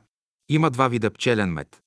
Единият е центрофугиран и само е мед, а другият е с питата и восъка, който е много по-ценен, с друг аромат и с друго съдържание. С тази книга е същото. Има и от единия, и от другия мед. След 1945 г. не можеше да се отпечатат книги. Трябваше специално разрешение. И аз в дълбочината на душата си търсих всички възможни пътища тя да излезе от печат. Тогава аз имах един висок пост в държавата изпълнявах важна служба. Бях директор в Министерството на финансите. Тази дирекция, която оглавявах, тя изготви клаузите по финансовите въпроси за мирните договори след 1945 година. След той кредитирахме фабриките преди да бъдат национализирани, а след като ги национализираха, тя имаше за задача да изготви законите за самоиздръжка на предприятията. Това падна на моите плещи. За мен беше голяма изненада да изпълнявам този пост, защото нямах такива амбиции. Но в последствие се убедих, защо се наредиха нещата така, че да заема тази служба. В мен залегна убеждението, че аз съм на този пост, за да издам книга за учителя. Финансовата част на книгата бе осигурена. Борис Николов даде всичките си спестявания, около 680 хиляди лева, а неговата сестра Цанка – 160 хиляди лева, а един друг брат, който изобщо не знаеше, че ще излиза книга, предложи на Борис 240 хиляди лева да се отпечати нещо от учителя. Тези пари бяха достатъчни. Книгата трябваше да има разрешение за печат.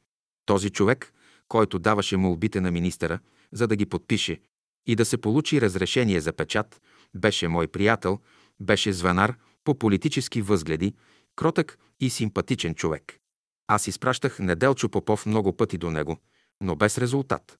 Веднъж този приятел ме срещна и каза, моля те, освободи ме от тази задача, защото ще имам големи неприятности. Ти знаеш какво е отношението на властта към той учение. Аз се съгласих. Министерството на културата, което беше новосъздадено, се оглавяваше от Димо Казасов, който даваше разрешение за книгопечат. Ето как се наредиха нещата по необикновен начин. Този мой приятел, звенар, който докладваше на министъра, се разболява. Един ден в министерството пристига под същото име – Казасов, племенник на министъра, който заема мястото на този приятел по време на заболяването му. Замества го временно. Той дойде при мен един ден и ме помоли да изготвя закона за самоиздръжката на тяхното книгоиздателство.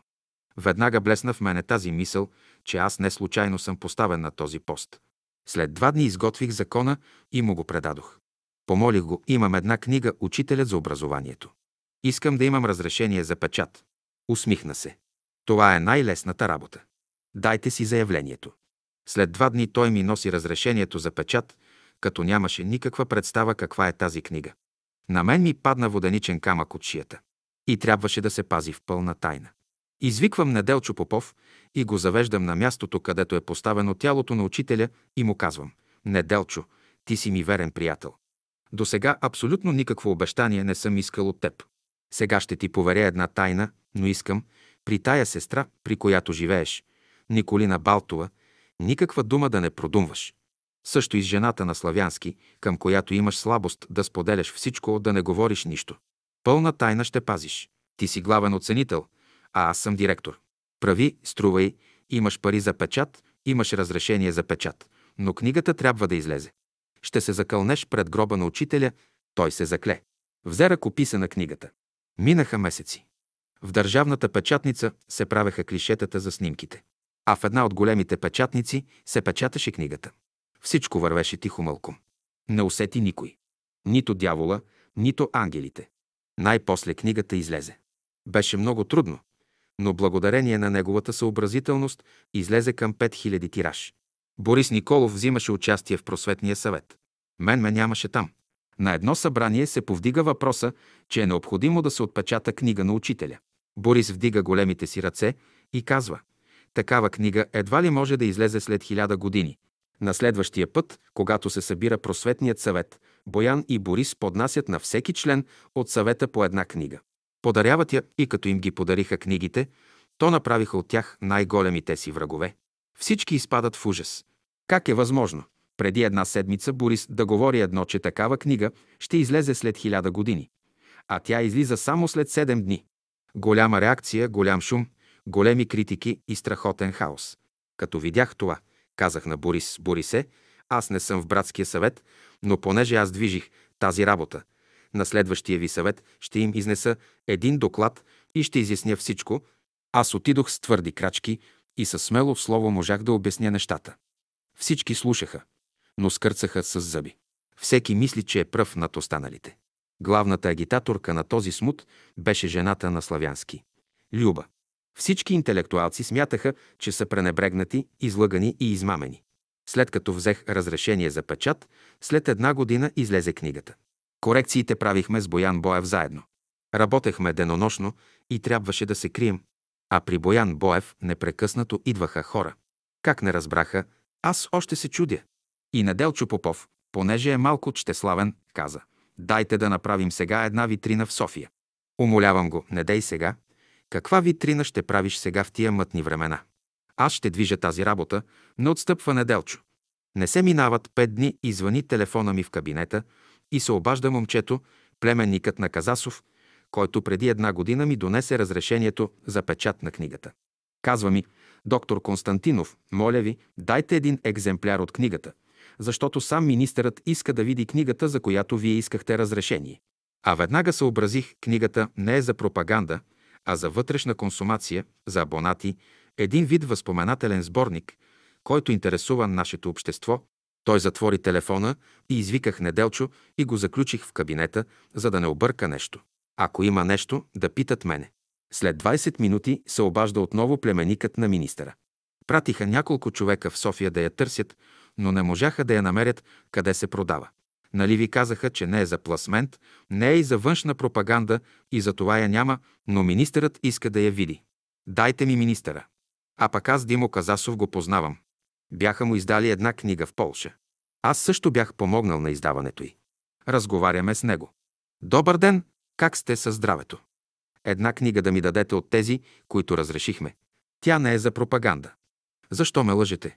С нощи в Министерския съвет разглеждаха тази книга и с ми търкаха носа. Казват ми, че съм твърдял, че няма хартия за вестниците, а позволявам да излезе тази книга. Господин министър, странно в България няма още цензура. Искаме да излезе една книга, разрешава се. Защо е тази олелия? Константинов, не дей повече да ме разиграваш.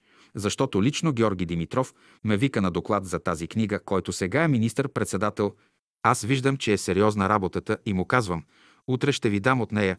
Отивам при един мой приятел Папазов, който имаше връзка с един от министрите. А пък Казасов се съветва с него и бил в течение на този въпрос, защото Министерския съвет се е занимавал с тази книга. Имало доклад за нея и отдолу стояла забележка. Как е възможно под носа на министъра на финансите доктор Константинов да издава такава книга? Казасов отива на доклад при Георги Димитров. Преди това Трайчо Костов е замествал Георги Димитров, който бил в годишен отпуск. Той е дал големи кредити за Министерството и Георги Димитров не е бил доволен от него. Но когато Казасов дава доклада за книгата, то Георги Димитров казва «Дълбока архива». Вечерта пак се повдига въпросът пред Министерския съвет за книгата. Обаче Георги Димитров става и много строго казва «Престанете с този въпрос. Достатъчно врагове имате. Те са добри хора и не ги правете и тях врагове». И действително всичко отихва. В края на краищата аз бях уволнен от Министерството поради тази книга. Всички платихме за нея. Сега ме интересуваше как тази книга е отишла в Министерството. По-късно една журналистка ми каза как Антон Югов, който беше министър на вътрешните работи, е носел тези книги под мишница и ги е турил над банките на министрите. И какво още установих? Неделчо имал наивността и глупостта да остави сто книги в квартирата си, а те живееха под общ покрив с Балтова. А тя е една кокошка. Като снесе едно яйце, трябва да окряка навсякъде. Тръгнала с книги под ръка и от министерство на министерство, и от министър на министър подарявала по една книга. Не е знаела, че имало Министерство на културата и само на Димо Казасов не била дала. И за това той не знаеше за тази книга. Но за слава на Бога всичко мина без последствие. Аз непрекъснато заявявах, че в България няма цензура, че има пълна толерантност и няма дискриминация. Всички клатеха глава, че това е така. Но след няколко години нещата се промениха и дойде цензурата. На времето всички роптаеха срещу книгата. Реагираха защо и те не са включени. Но тя не можеше да излезе при този случай. Някой съзнателно или несъзнателно щеше да ни предаде. Ето днес, 30 години от тогава, няма свободен печат. А всяка година се правят обиски. Такъв беше направен на мен и ми взеха всички подвързани книги с кожена подвързия. Кога ще има печат за книгите на учителя, само един Бог знае. Когато излезе книгата Учителят, Борис, Мария и Боян занасят по една книга в горницата на учителя и я слагат на масата му, в знак на благодарност, че е излязла такава книга. Били са в молитва. Изведнъж електрическата кружка в стаята светва, макар че са стояли пред масата и никой не е посегнал към ключа. Това е бил един невидим отговор и одобрение на учителя към книгата. Аз не присъствах тогава там. Книгата излезе на бял свят и тръгна по белия свят с името и образа на учителя.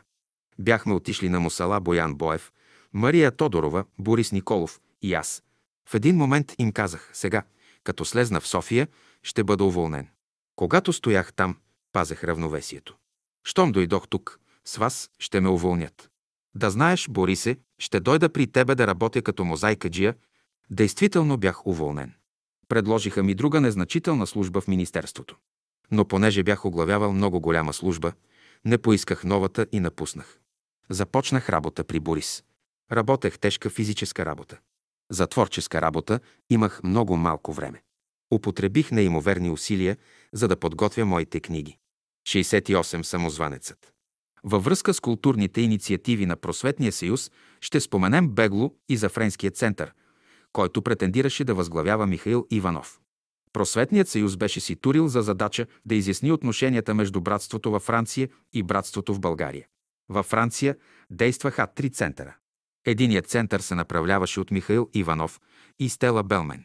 Михаил Иванов замина за Париж през 1937 година за световното изложение. Впоследствие той остава там с проект да следва в Париж. Амбицията на неговата приятелка Стела беше да измести центъра на учението от София в Париж, тъй като тя смяташе, че българския народ не е дорасъл да стане разпространител на учението.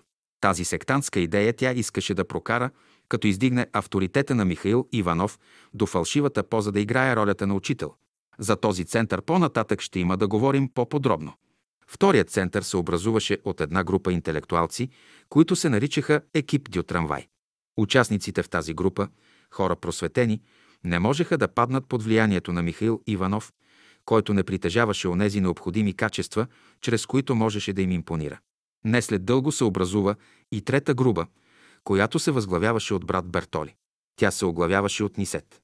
Брат Бертоли, един крайно честен и добросъвестен италианец, по професия за неячия в контраст на М.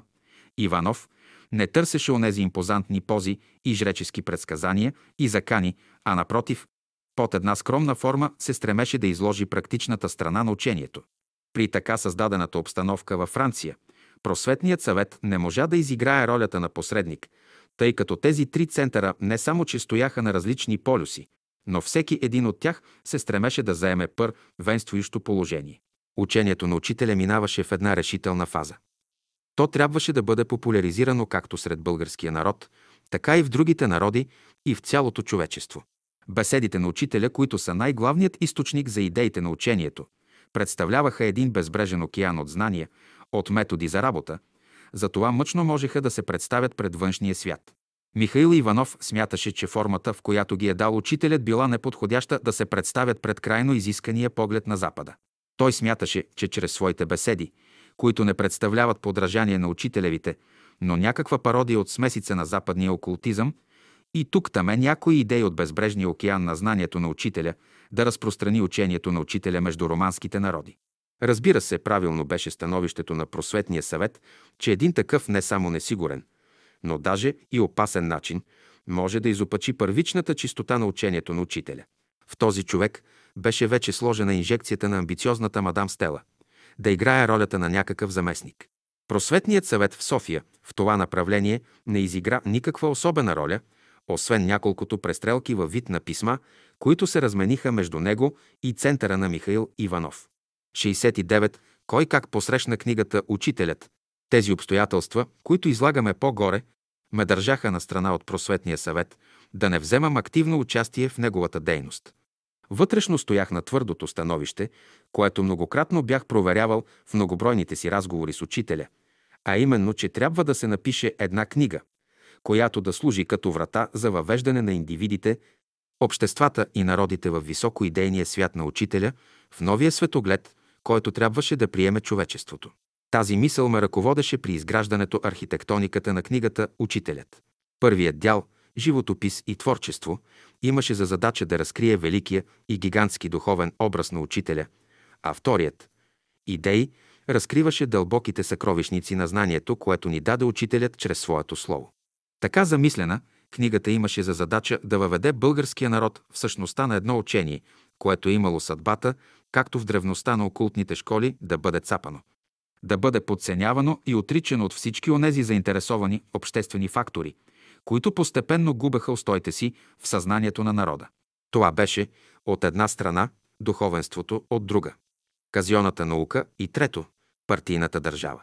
Няма да описваме онези творчески моменти, преживени в тази малка група, която се вдъхновяваше изключително от чисти идейни подбуди, без всякакви комерчески или кариеристични намерения. Тази книга, като всяко зачатие, се зачена в пълна тайна. Докато не беше излязла на бял свят, не беше станала достояние на никого, освен в тесния кръг от сътрудници. Когато книгата беше представена в просветния съвет от страна на брат Борис Николов, нейният външен внушителен вид е внесъл неописуема изненада – най-силно били засегнати по-изтъкнатите личности, които имаха известно обществено признание в литературата или в музиката. В обществото около учителя, както и в средите на българския народ, книгата беше приета с отворени обятия. Нескончаемите отзиви, които постъпваха особено от будните души, бяха доказателство, че книгата не само оправдава своето съществувание, но ще изиграе и своята предначертана роля.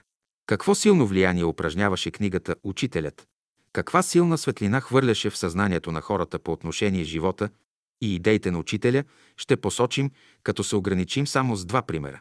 Един известен наш професор, Димитър Кацаров, педагог, не само пред нашата общественост, но и в чужбина, със своите новаторски схващания в областта на педагогиката, имаше отрицателно отношение към учителя и учението. Веднъж, връщайки се от Швейцария, където е бил на един педагогически конгрес, ме среща и ми казва – Интересно, на Конгреса ме запитаха доста за вашето учение. Изглежда това му е направило силно впечатление, понеже един от авторитетите на този конгрес, професор Фериер, много изтъкнат педагог на Запад, е написал една малка брошура за учителя и учението му. Току-що беше излязла книгата ни от печат и аз му я предложих. Книгата е оказала такова силно въздействие на професор Д. Кацаров, че после при една среща той ми каза следното. Рядко съм чел книга, написана с такава любов. Наистина аз не съм бил добре осведомен за това учение. Един мой близък родственик цели 20 години ни критикуваше по отношение учението. Може би това се дължеше и на обстоятелството, че обичах да оставям хората свободни, сами да дойдат до известни схващания, без да им се правят някакви внушения.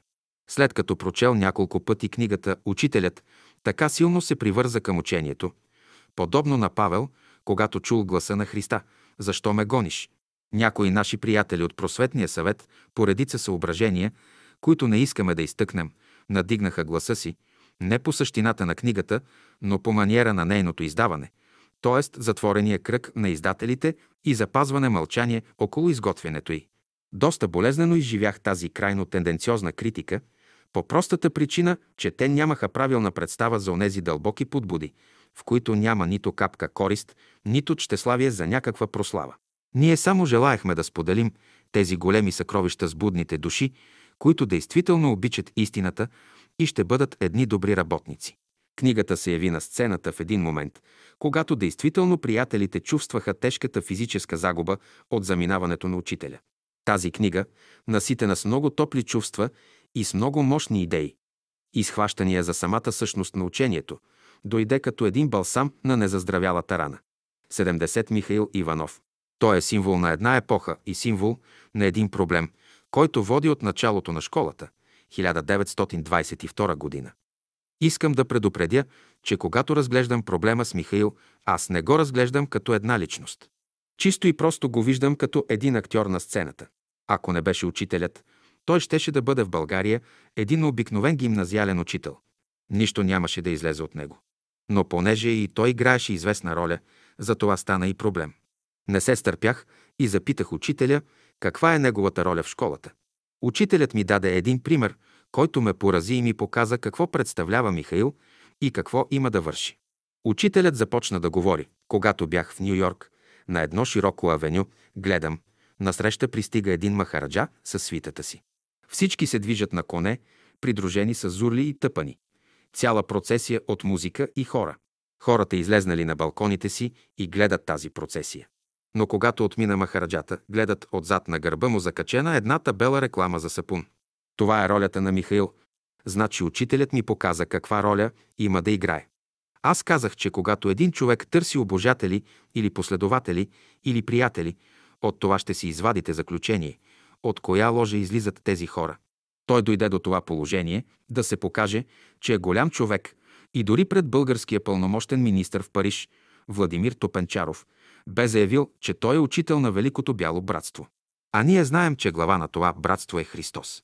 Има един частен разговор на учителя с Добрев, и Ларионов, и Лазар Котев, и учителят там е посочил много точно кой е Михаил и каква е неговата роля.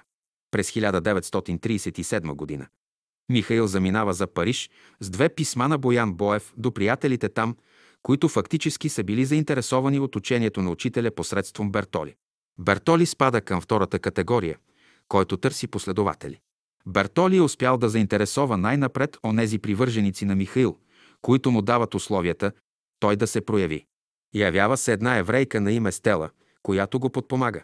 Когато отива Михаил в Париж, той пише едно писмо до Боян Боев, да пита учителя дали да следва там. Учителят отговаря чрез Боев, ако има възможност и средства да следва. След заминаването на учителя дойде в София Стела и поиска да признае Михаил за заместник на учителя. Те донесоха един златен часовник на Боян Боев.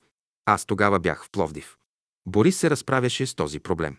Казах му да бъде дипломат и да не влиза в противоречие.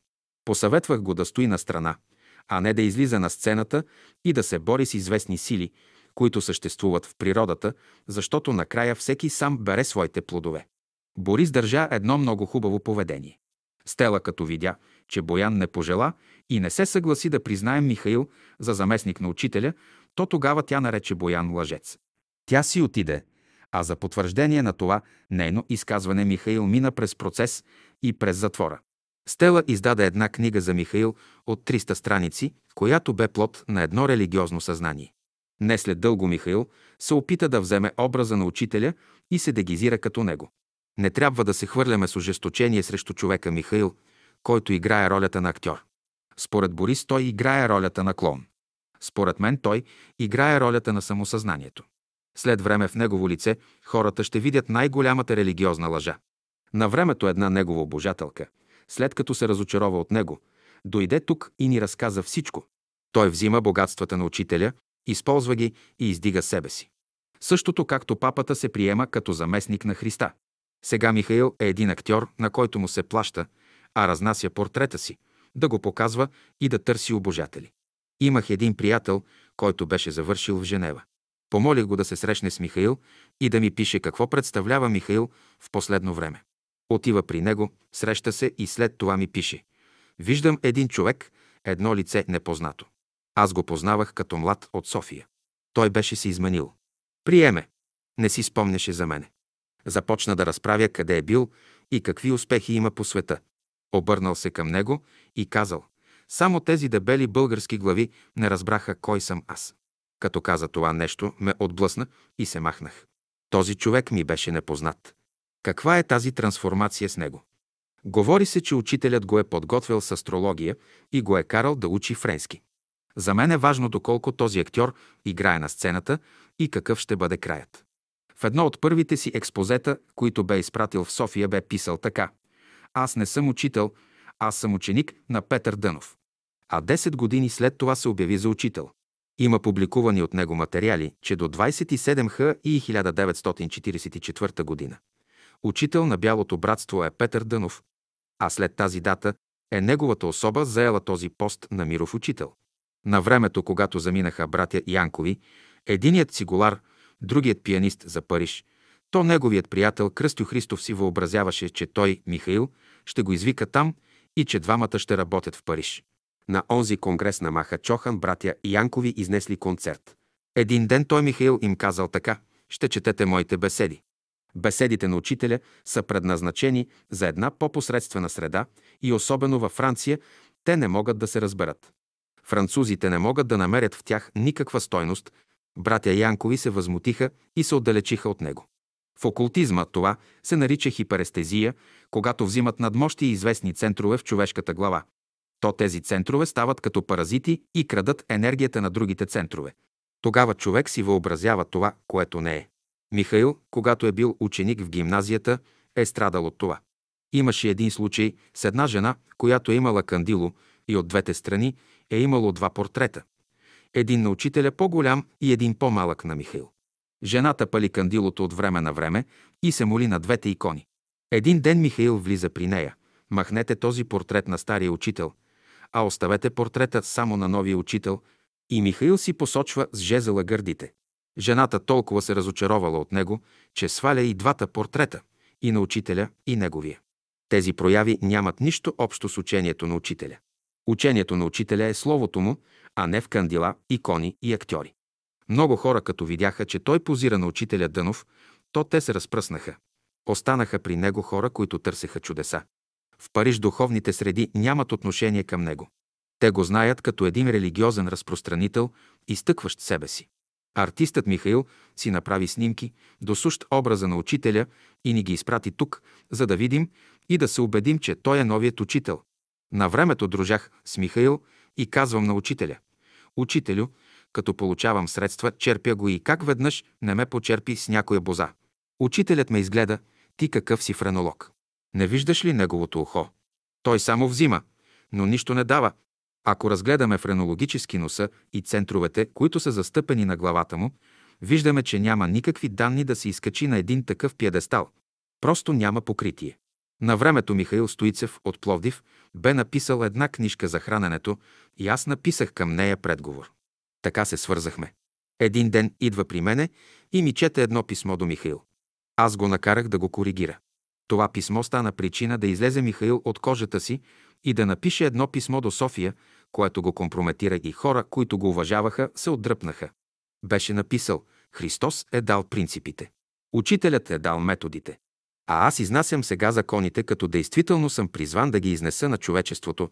Беше написал такива глупости, че като го прочетоха писмото, онези, които бяха негови поддръжници, се засрамиха и не желаяха повече да имат нещо общо с него. Стоицев написа писмото с хубаво чувство. Но аз успях да туря друг елемент в писмото, който го предизвика и написа онова, което го компрометира. Един ден пристигна една книга на Михаил, където е написан предговор на някой си Маха Чохан. Тогава Михаил направи едно изявление, че Маха Чохан държи печата на агарта и че му дал паспорт да ходи по целия свят. Този Маха Чохан е бил в Тибет като пълномощен министър на Белгия. Събрал там материали, слага си друго име, заминава за САЩ и си създава някакво общество. Той почва да играе ролята на артист, че е представител на агарта. Впоследствие се скарват с Михаил за жени и той е причина да отиде Михаил в затвора за 4 години.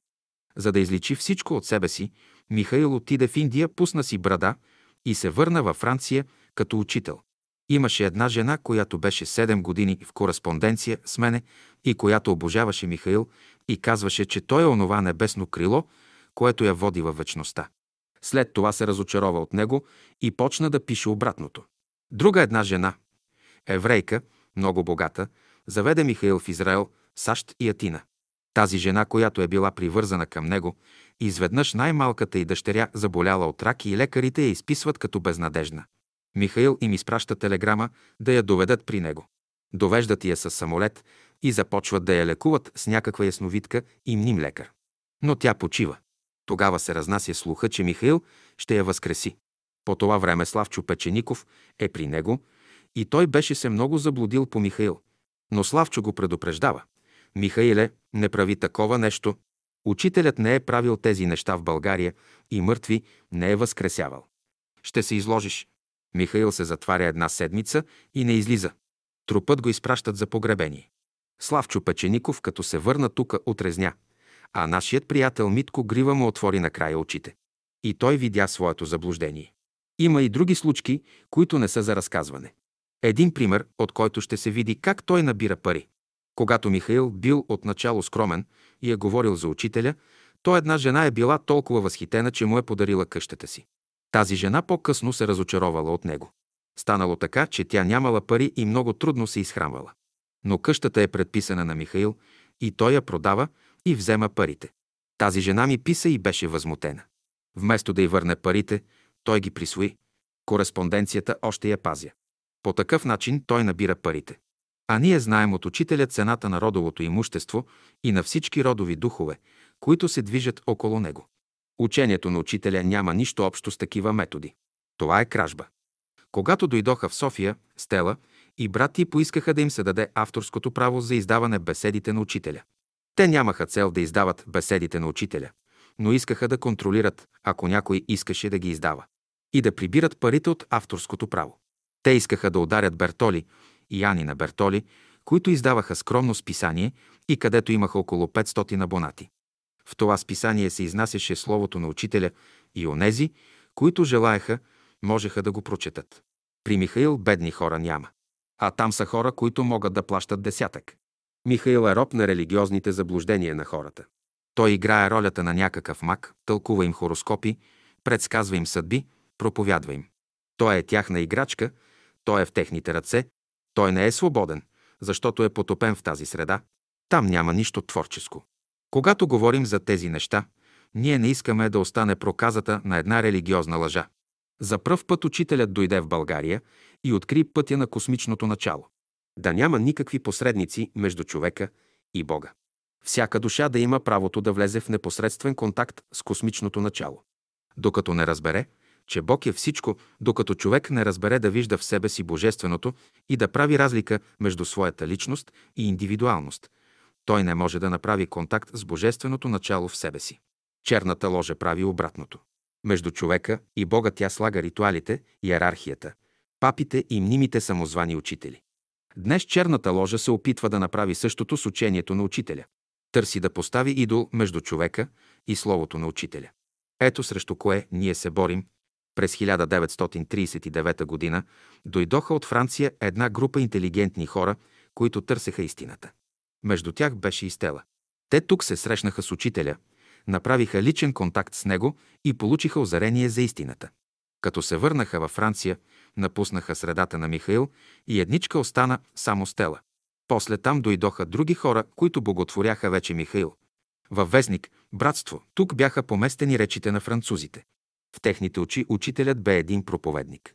Трябва да се прави различие между личността на един учител и онова космично начало и онзи световен дух, който се проявява чрез учителя. Те се кланят на личността. Не търсят в него божественото и космическия дух, който пребивава в това лице, а търсят идола, на който да се кланят. Ето така бяха нещата тогава, такива са и днес, а духът на истината съществува вечно. През 1939 г. французите дойдоха и донесоха на Рила една много хубава палатка за учителя. Това беше подарък за учителя. Но учителят не пожела да влезе във френската палатка, защото каза, че е дошъл за българите, а не за французите. Словото на учителя бе дадено на български язик и за българския народ. Всеки народ представлява от в световния организъм. И чрез този от става обединението на цялото човечество. През 1956 г. бяха дошли французите, начело с Тела, която се стараеше да докаже, че българския народ не е в състояние да изнесе учението на учителя и че за това е призван френския народ и че чрез него ще се разпространи по целия свят. Това беше тяхно твърдение. И мнозина заблудени у нас мислеха така. Но учителят много пъти бе заявявал, че българският народ представлява черния дроб в общия организъм на човечеството. Е, как ще премахнете черния дроб и с какво ще го замените, когато българският народ е устроен да изпълнява неговата роля? Необходимо е голямо знание и отлично познаване словото на учителя, за да се отървете от религиозни заблуди и лъжи. Това е отговорът днес и отговорът за утре на онези българи, които искат да влезнат във френската палатка. Трябва да знаят, че учителят не влезна в нея, а влезна в палатката, направена от български ръце. Това е същественото.